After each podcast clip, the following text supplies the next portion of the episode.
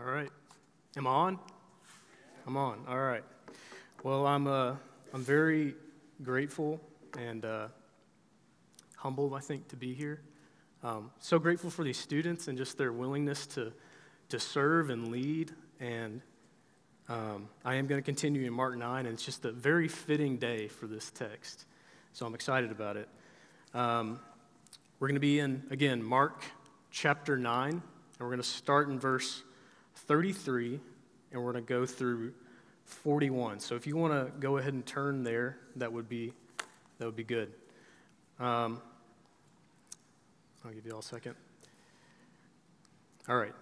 Mark 9, verse 33. And they came to Capernaum. When he was in the house, he asked them, What were you discussing on the way? But they kept silent, for on the way they had argued with one another about who was the greatest. And he sat down and he called the twelve and he said to them, If anyone would be first, he must be last of all and the servant of all.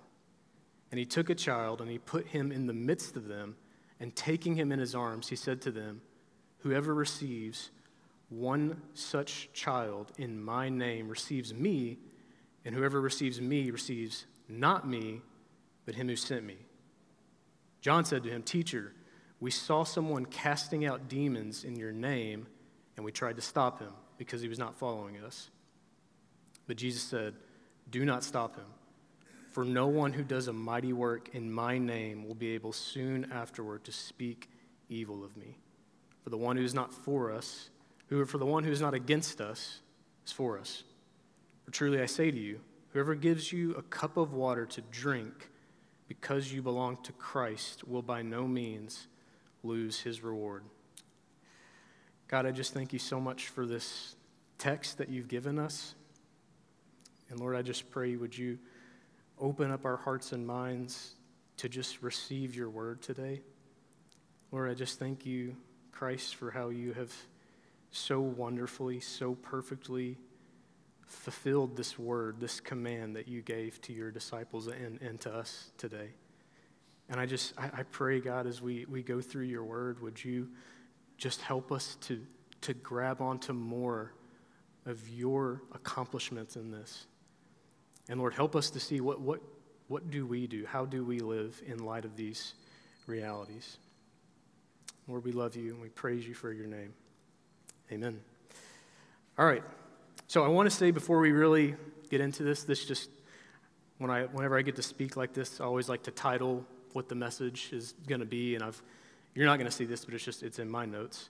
Um, I've entitled this "The Believer's Model for Humility," and that, that's really just what I want to say from the outset. There's really two things, and there's going to be a lot of points, but the theme of these texts here is this: this is about the believer learning what it is to be humble.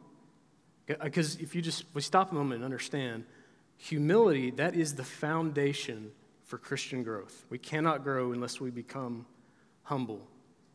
And in contrast to that, there's some, to some degree, implicit warnings of being prideful. So we want to learn what it is to be humble. We want to be warned against being prideful. And we begin here with just a simple, simple sentence in verse 33 and they came to Capernaum. Um, if you'll remember from last week who the, the they is, Jesus, the, the public ministry is not totally done.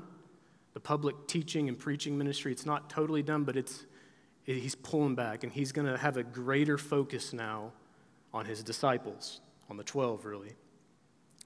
And that's what we, we got a glimpse of last week as they were coming through Galilee. Jesus told them about his imminent suffering, death, and resurrection. And I'm just going to read that again. This is what we covered last week. It's verses 30 through 32, just to contextualize this next conversation that we're about to go into. Verse 30 through 32 of Mark.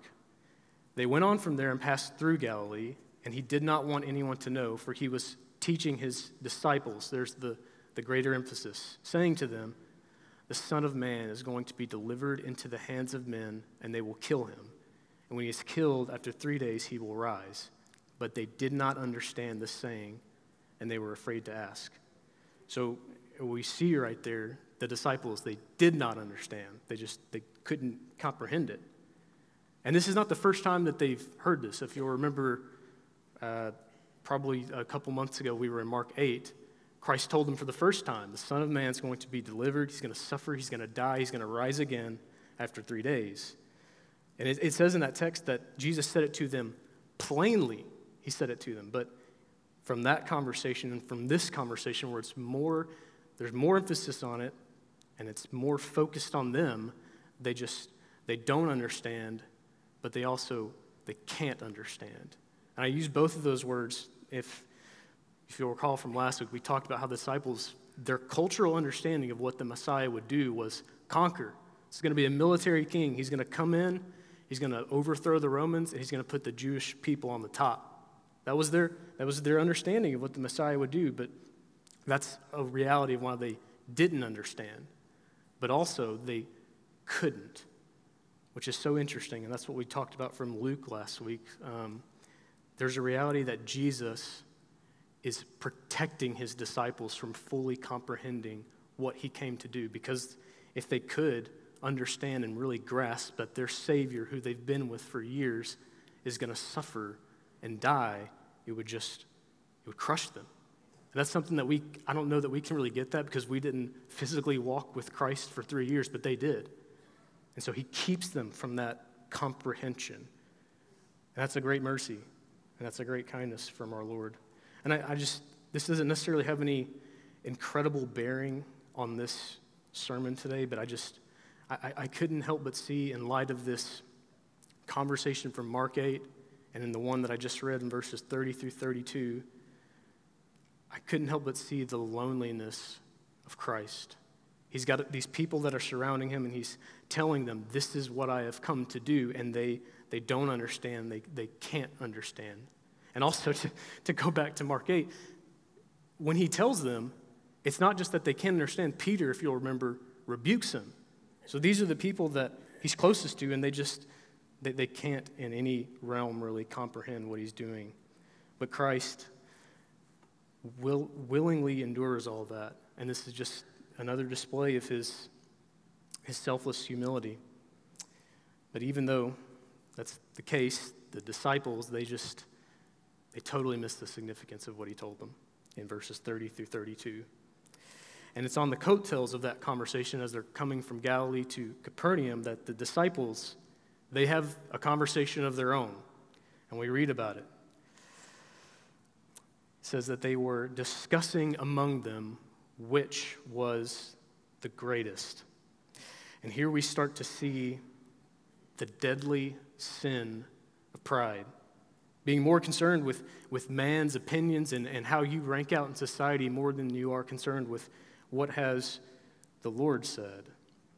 We see, that, we see the effects of this pride amongst his disciples in verse 35. It said they had argued. It wasn't necessarily a discussion, it was an argument. And it was, I would imagine, quite ugly. This is what, this is what pride does it causes unnecessary divisions, causes fights, it brings opposition to one another, but also against God and his, his will for your life. You know this, James 4. God opposes the proud. And I, and I would, I would, quick word of warning. Pride seems to be one of those, I don't know if you've ever heard this term, respectable sins. Kind of one of these sins that just, it gets a pass in our society. And I would even argue largely in the church. It just, it kind of gets a pass. It's just this idea everyone has pride, it's just our nature we don't really need to think too much about it. But what has God said about pride? And I want to read just a couple verses from Proverbs to show you the severity of this sin, that it's not just, it's not in any way respectable, it's not in any way passable. Proverbs 8 13. To fear the Lord is to hate evil. I hate pride and arrogance, evil behavior, and perverse speech. Proverbs 16 The Lord detests all the proud of heart, be sure of this they will not go unpunished. Pride is a dangerous and damnable sin, and we need to comprehend that and understand that and treat it as such. But this, this conversation of who's the greatest, it's not just coming out of left field. I want to acknowledge on the one end that in every man's heart, it's deeply seated for us to be a self worshiper, to exalt ourselves, to be full of pride of who we are. We got to understand that. But also, there's a context of where this conversation is coming from.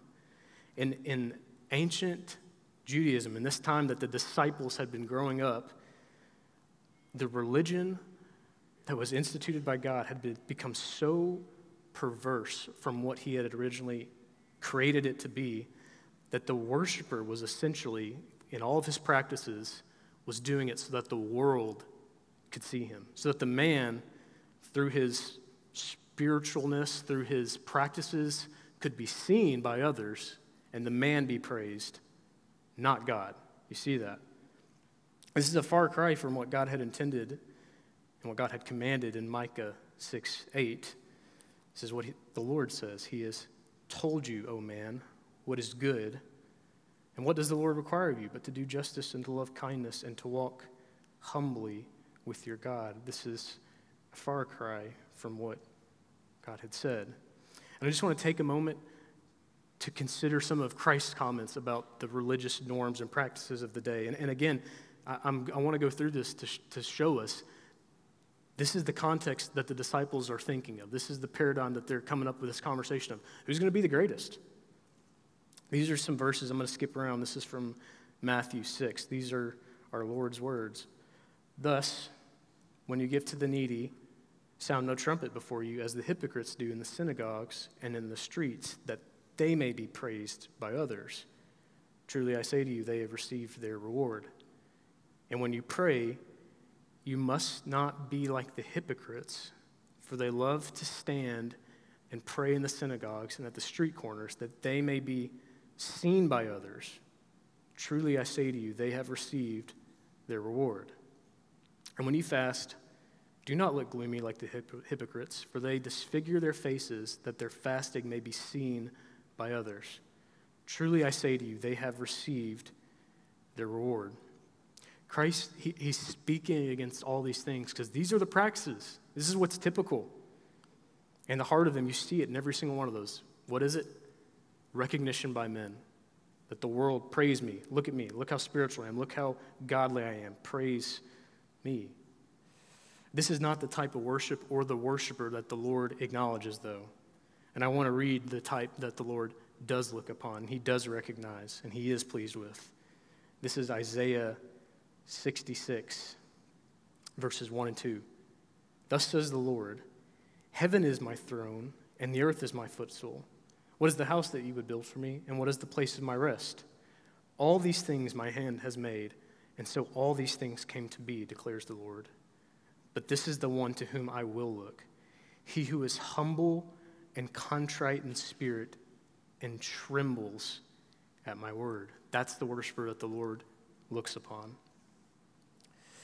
But even though in the, in the midst of their, their convoluted, prideful minds that are just set out on their exaltation, Christ lovingly steps in to teach them a new way. And he does this by posing a question. See it in verse, or the first verse, verse 33. What were you discussing on the way? And I just, I, I just, I love this. They've, they've come into a home now. This is probably Peter's home. Doesn't really say, but probably Peter's. And Jesus asked them this question What were you discussing on the way? And I, and I just, let's think about that for a moment. This is Christ, the all knowing God, perfectly searches out the hearts and minds of every single man. He's not asking because he's curious and he really doesn't know. He knows what they were discussing. And so he just asked them, What were you discussing? And I, I just, I can't help but see this as Christ reaching out to his disciples for them to humbly confess and repent. And my mind just, my mind goes to Adam and Eve in the garden after they've fallen and they, they run, they hide from God when they hear him And then God asks, Where are you? He knows exactly where they are, but this is our Lord reaching out. And this is Christ here reaching out, I believe, gently to discipline, yes, to correct, yes, to teach as well, and to bring them back. And I think this is so often, even today, how our Lord will draw his wayward people back through questions from his word. And we see that clearly the disciples knew that this conversation they were having on the way was wrong because of their response, which was no response. They didn't respond. They were ashamed. It says in, in verse 34 that they, they kept silent. And I, and I think rightfully so, they were ashamed of this conversation. And then we see Christ sitting down. This is the, the typical, my understanding, approach of a rabbinical way of teaching. I'm going to sit, gather around, students. It's time for a lesson. And Jesus is going to teach them something that is very, very different than what they've been growing up with, what we read about in, in Matthew 6. Here's the lesson, verse 35. And he sat down, and he called the twelve, and he said to them, If anyone would be first, he must be last of all and servant of all. Now, I, I, want, I want us to I want to go here, and I want to see what do we do with this? How, how do we understand this? How do we apply this? How do we live out of this? But before we do that, I, I want us to see Christ in this. Our Lord, He does not command things of Himself that He does not perfectly do. Christ is the greatest example of this command right here because Christ is the greatest of all. And I, and I just want to I just want to take a moment and build that out really quick. I don't know, no one's probably disagreeing with me, but you remember probably a month ago, I think it was Jeff, we, we went through when Christ and his three disciples, they went up on the mountain and they saw him transfigured. And I, I, I can't really even comprehend what that looked like, what that entailed, but my mind, it's just like there's this fleshly veil and it's kind of pulled back ever so slightly, and you get just a glimpse of the glory and the majesty of, of Christ. And you see his disciples, and it's like, we don't want to go. We want to stay here. Let's, let's make some tents. We'll make some food. Let's just stay and see you and, and behold you. Hebrews, the book of Hebrews tells us that he upholds the universe by the word of his power. Colossians 1 By him, all things were created. That's by Christ in heaven and on earth, visible and invisible, whether thrones or dominions or rulers or authorities, all things were created through him and for him. And he's before all things, and in him all things hold together. In 1 Corinthians, he's called the Lord of glory. And we read about this in Hebrews, these, these heroes of the faith. And I, even as I say that, you may be thinking of people, people from this, this book that you've read about, and they just they stick out in your mind of being very faithful men and women who follow the Lord and do incredible things. Every single one of those, Christ is greater than them all. And I think you take every man, woman, child, from the most powerful in this world to the most pitiful. You take every mountain, take every valley, every star, from the most glorious to the smallest one. You take the largest ocean and the, the, smallest puddle. You take everything in this world that God has created and you put them together, and the sum of them does not compare to the glory of Christ. And it's in light of this, He deserves all praise, all glory. Hold, hold on to that because we need to recognize that. We need to understand that for the next part. Because this, this God, who's greatest, he became last. He became the servant. And I want to, how? How did he do that? Well, first of all, he humbled himself by being born, born in the likeness of men, Philippians 2 tells us. And I just think about that for a moment. Christ could have come in some, he did come in a miraculous way, but he could have come in some glorious way that when people looked at him, they would have said, This man is infinitely greater than everyone else. But he, he didn't. He didn't come in that way. He came in the form of a, of a humble infant, Isaiah 53 even says of his physical appearance, he had no form or majesty that we should look at him, no beauty that we should desire him. Even in his coming into this earth, it was, it was humble. Christ embraced dishonor and humiliation by adding to his divine nature a human nature. That's Philippians 2 7 through 8. Christ was always, you see it throughout the, you see it throughout the Gospels, this man, this man who's willing consistently to heal, to teach, and to just be with people, even to the point where he is physically worn out, exhausted. I think this is so beautifully, so clearly exemplified in John 13 when he, he washes his disciples' feet.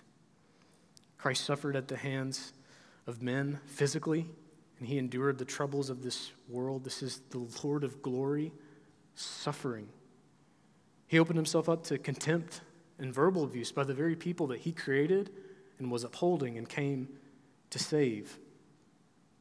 Ultimately, Christ submitted himself to death, and even death on a cross where he was crushed, where he was killed by God as a guilt offering for our sins. He endured, this is Christ who never once, never once endured any separation from his Father. He endured being forsaken by his Father so that God would not forsake you and I. Christ is the ultimate, the perfect example of what does it mean to be last. This is the greatest of all, becoming the slave, becoming the servant. This is skipping ahead a bit, but it just it so encapsulates this idea. This is Mark 10:45. For even the Son of Man came not to be served, but to serve, and to give his life as a ransom for many. Amazing. But, but what about us?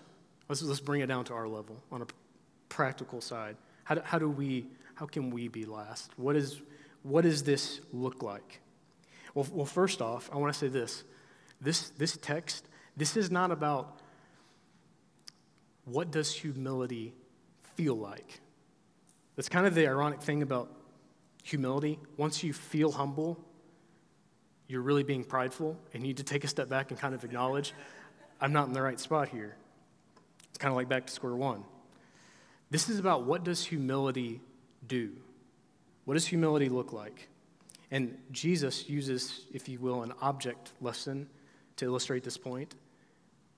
Brings a child to himself. We read about in verse 36 and 37. And he took a child and he put him in the midst of them, and taking him in his arms, he said to them, Whoever receives one such child in my name receives me, and whoever receives me receives not me, but him who sent me. My understanding of, of the word here, this child most likely was a, a child around the age of two or three. I guess you could say a, a toddler. Um, now, why, why is that significant? Why do I, I bring that up? Well, this is significant in, in that era. Children, oftentimes, my understanding, they, they wouldn't live past the age of six. They were seen in so many ways as just a burden, they didn't offer any value, just, just another mouth to feed. And the simple thought from, I believe, this text, and we're going to read about it in a minute from Matthew 18, the parallel text to this is what can a child really do for themselves? I mean, the answer is nothing. They can't do anything. They're totally dependent upon another. This child, he's rep- it's representative of believers. I think it's helpful at this point to go to Matthew 18. I'm going to read a short excerpt from this. I believe it's verse uh, 2. This is the parallel account again to this text in Mark 9, where Jesus ex- expands. We get a more kind of expansive look at this. This is Jesus speaking. Truly I say to you, unless you turn and become like children, you will never enter the kingdom of heaven. Whoever humbles himself like this child is the greatest in the kingdom of heaven. I have, I have four things here that I just want to kind of quickly go through, and, and the last one is really the point that I want us to continue on, the point from Mark's account. But I think it's helpful to go through these other things to understand what does humility do? What does humility look like in the life of a believer? First thing we see in Matthew 18 to even enter the kingdom. What does that mean? To even be saved, to even become a Christian, takes humbling yourself like a little child. I mean, the simple thought again is I have to get over myself and recognize I have nothing to offer to my salvation, no ounce of righteousness. I am totally dependent on the life, death, and resurrection of Jesus Christ. That's all I need for my salvation. And a warning here against pride your pride will cause you to minimize the wickedness and the depravity of your own heart and your own sins to such a degree that you will not see the Savior. If you can't see your sin, you can't see the Savior continue on that point, to even grow in this kingdom, to even grow in our, our, our likeness of Christ, the, you know, the theological word to be sanctified, process of sanctification, I must be totally dependent on the Lord. It's not my effort, really. Jesus is called the founder, but also the perfecter of our faith. I think the point, one of the points from both of these is so contrary to our way of thinking, so contrary to the disciples' way of thinking as well. The path to greatness in the kingdom is not through exalting yourself, it's not through making sure other people know how great you are. It's through humble service and acceptance of one another. I think the main point that I, I want to continue on after this is from Mark's account. And the, the main thing we need to see from this is how you treat others. And I think, particularly, how you treat other Christians is a direct correlation to how you treat and view Christ. Christ says at the end of this in verse 37 to receive that child is not simply to just receive the child, but God, who identifies himself with that child. So then the question that comes to my mind is what does it look like to receive? What does it mean to receive one another, practically speaking? And that's where the practical side comes in. And I don't, I'm about to go through some things. This is not in any way an exhaustive list. This is just some practical examples that I've pulled, not from my mind, but from God's word of how do we as believers receive one another. And also, I'd add, how do we lovingly serve this lost world around us? We need to look to other people's interest. We need to consider if what are my words, what are my actions, how do they affect another person? What does that person need? I mean, Philippians 2 puts it in the way if we need to consider other people, just simply put, more important than ourselves. Amazing and incredibly difficult. We need to consider how can I serve my brothers and sisters? What do they need? We need to consider, I mean, brethren, we've got lost people all around us. We need to consider how can I lovingly serve them? How can I show them the love of God? We need to be praying for one another. We need to consider this is jumping ahead to next week. Is what I'm going to do, is it going to cause someone else, a brother or sister, to stumble into sin? If it is, away with it. Away with it. We need to bear with one another through sin, humbly forgiving because we've been forgiven.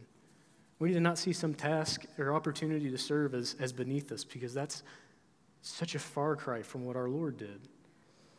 And again, these are just some simple examples, but the point is reception of one another, acceptance of one another, and even, even care towards this world. It serves as something, it serves as an indication of our faith.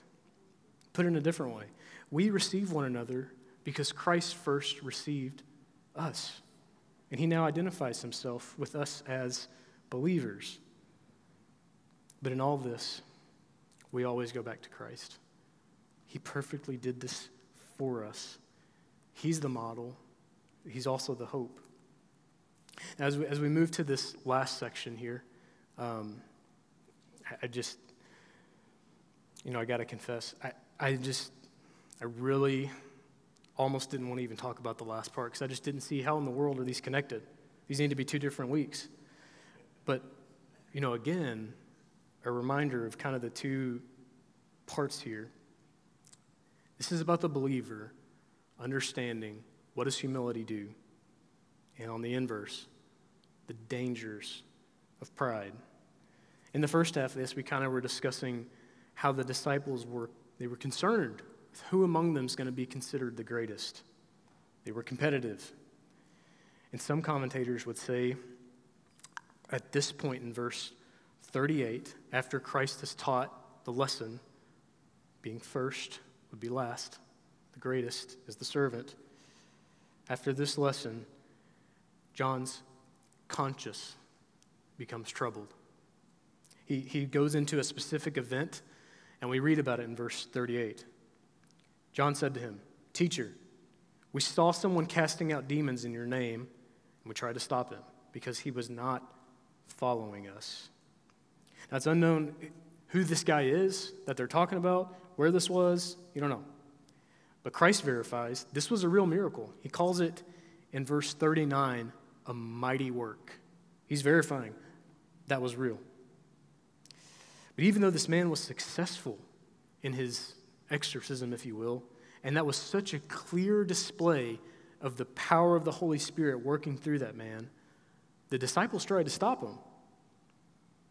But Christ, he corrects that way of thinking in verses 39 through 40. Jesus said, Do not stop him, for no one who does a mighty work in my name will be able soon afterwards to speak evil of me. For the one who's not against us is for us. Here's the connection between these two passages pride destroys unity, but humility is the key to a unified body. And I just want to I want to consider for a moment um, Paul's encouragement to the church in Ephesians chapter 4. I can remember after we went through this, um, well, I don't know, probably two years ago or so, we, we worked through this book here at South City. Just that just stuck out in my mind that Ephesians 4, this is like life in the body chapter. This is what it looks like. This is what it is. It's the quintessential understanding. And I want to just read a short excerpt from that. This is Paul speaking. I, therefore, a prisoner for the Lord, urge you to walk in a manner worthy of the calling to which you have been called, with all humility and gentleness, with patience, bearing with one another in love, eager to maintain the unity of the Spirit in the bond of peace. Humility encourages growth. To go back to the disciples, it's like it's, it's just like in their arrogance, in their pride, they just they couldn't conceive of someone outside of their group being able to do this. And that's what he says here. He says he wasn't following us, so we tried to stop him. Couldn't conceive of it. this is what this is what pride does. It's exclusive. It's alienating to others. And on the inverse of that, humility, it bears with and it includes others. I think a simple point from this this text here in the last half that we can kind of glean from this God's kingdom, it's, it's diverse. We got, we got all these different people, different backgrounds, different gifts, different ministries, different ways of, of structuring things. It's, it's amazing to see this. I think it's Ephesians 1 talks about it's, it's the manifold wisdom of the church. It's this multifaceted thing. Now, before I want to say a couple more things about that. Before I do, I want to I want to really say this. When I say diverse, our faith is not diverse. It is, it is very unflexible. It is very exclusive. We hold to one faith that unifies us, one faith that was handed down to us. We're saved by grace through faith in Christ. That part is not, that part is not flexible. It's incredibly rigid. But we got to also understand here from this that just because other people may they may think a little bit differently in this body, they may structure things a little bit differently in this body, we can't so quickly go to it's wrong just because they think a little bit differently. That's, that's what our pride does. That's what it causes us to think that, that our way of doing things, our way of structuring things is right. And I would even go and say, pride makes you think, my way is biblical, everybody else's way is unbiblical. That's what pride does. We exalt our way, we dismiss everybody else's.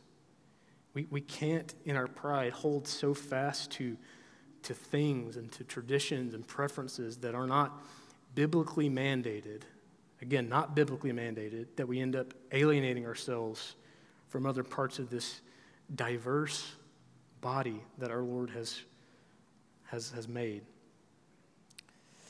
And as we move on to this, this last portion, we get to kind of the heart of what the disciples were after in verse 41. How do we, how do we get rewarded? How do we get rewarded? It's verse 41. For truly I say to you, whoever gives you a cup of water to drink because you belong to Christ will by no means lose his reward. Christ encourages his disciples that kindness and humble service towards other believers, that's the way to greatness. That's the way to be rewarded. It's, it's interesting. He assures them you won't lose your reward. Why, why assure them of that? Well, this assurance, it comes in light of the religious attitudes of the day. Again, going back to, to Matthew 6. In many ways, the, the heart of worship, it had just become self exaltation. Let me do things so that others can see. And the worry here for these disciples, if, if I follow the example of our Lord here, if I humble myself, if I commit myself to lowly service, I won't be seen as great by others. In fact, I may not be acknowledged at all. I may not be seen at all. Now, I want to take a quick detour here before we continue on. Um, I, I, have grown up in the South. All my life been here. Um, and I know, I think largely our culture is moving away from this. And you can argue whether or not that's good or bad. I know for many, being a Christian is just simply keeping up with moral and social expectations of others. And if I could put it in a sentence, it'd be something like, well, good people go to church, so I'm going to go. I mean, the heart of that's just, it's pride. Look at me. I've been going to church for years. I've been tithing, I've been giving, I've been doing all this stuff. Please, please see I'm good. See I'm a good person. It's concerned with just your reputation among whatever culture you're in, your, your status, and even maybe in the church, accomplishments and titles that other can give you, to just simply be recognized by others, not to worship the Lord. It's just, it's just prideful gain.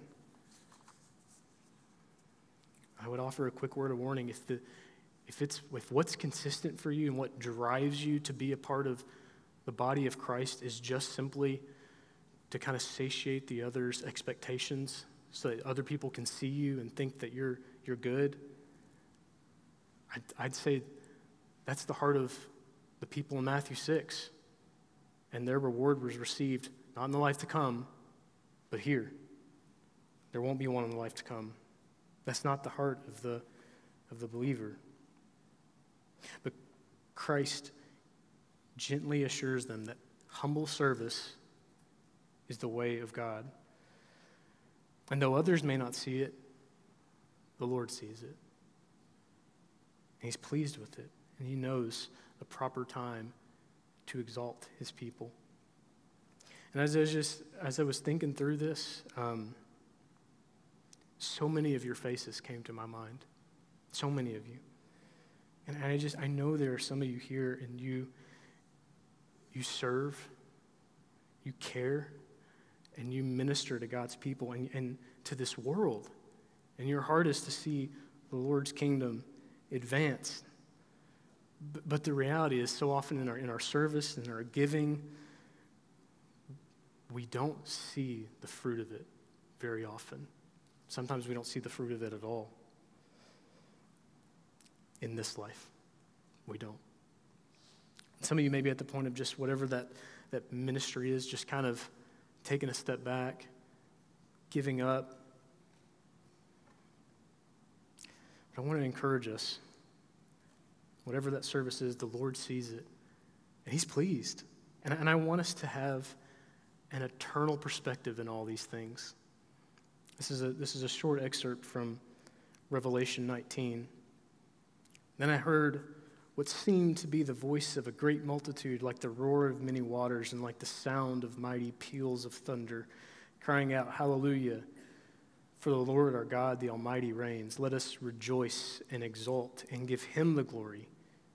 For the marriage of the Lamb has come, and his bride has made herself ready. It was granted her to clothe herself with fine linen, bright and pure, for the fine linen is the righteous deeds of the saints. Whatever it may be, don't, don't lose heart in your service. These are, the, these are the things that follow us into eternity. But Christ is our example in all this. And I want to read just from Philippians 2, a short excerpt of his, his incredible humility, his service, and lastly, his exaltation. It's Philippians 2. So if there is any encouragement in Christ, any comfort from love, any participation in the Spirit, any affection and sympathy, complete my joy by being of the same mind, having the same love, being in full accord and of one mind. Do nothing from selfish ambition or conceit, but in humility count others more significant than yourselves. Let each of you look not only to his own interests, but also to the interest of others.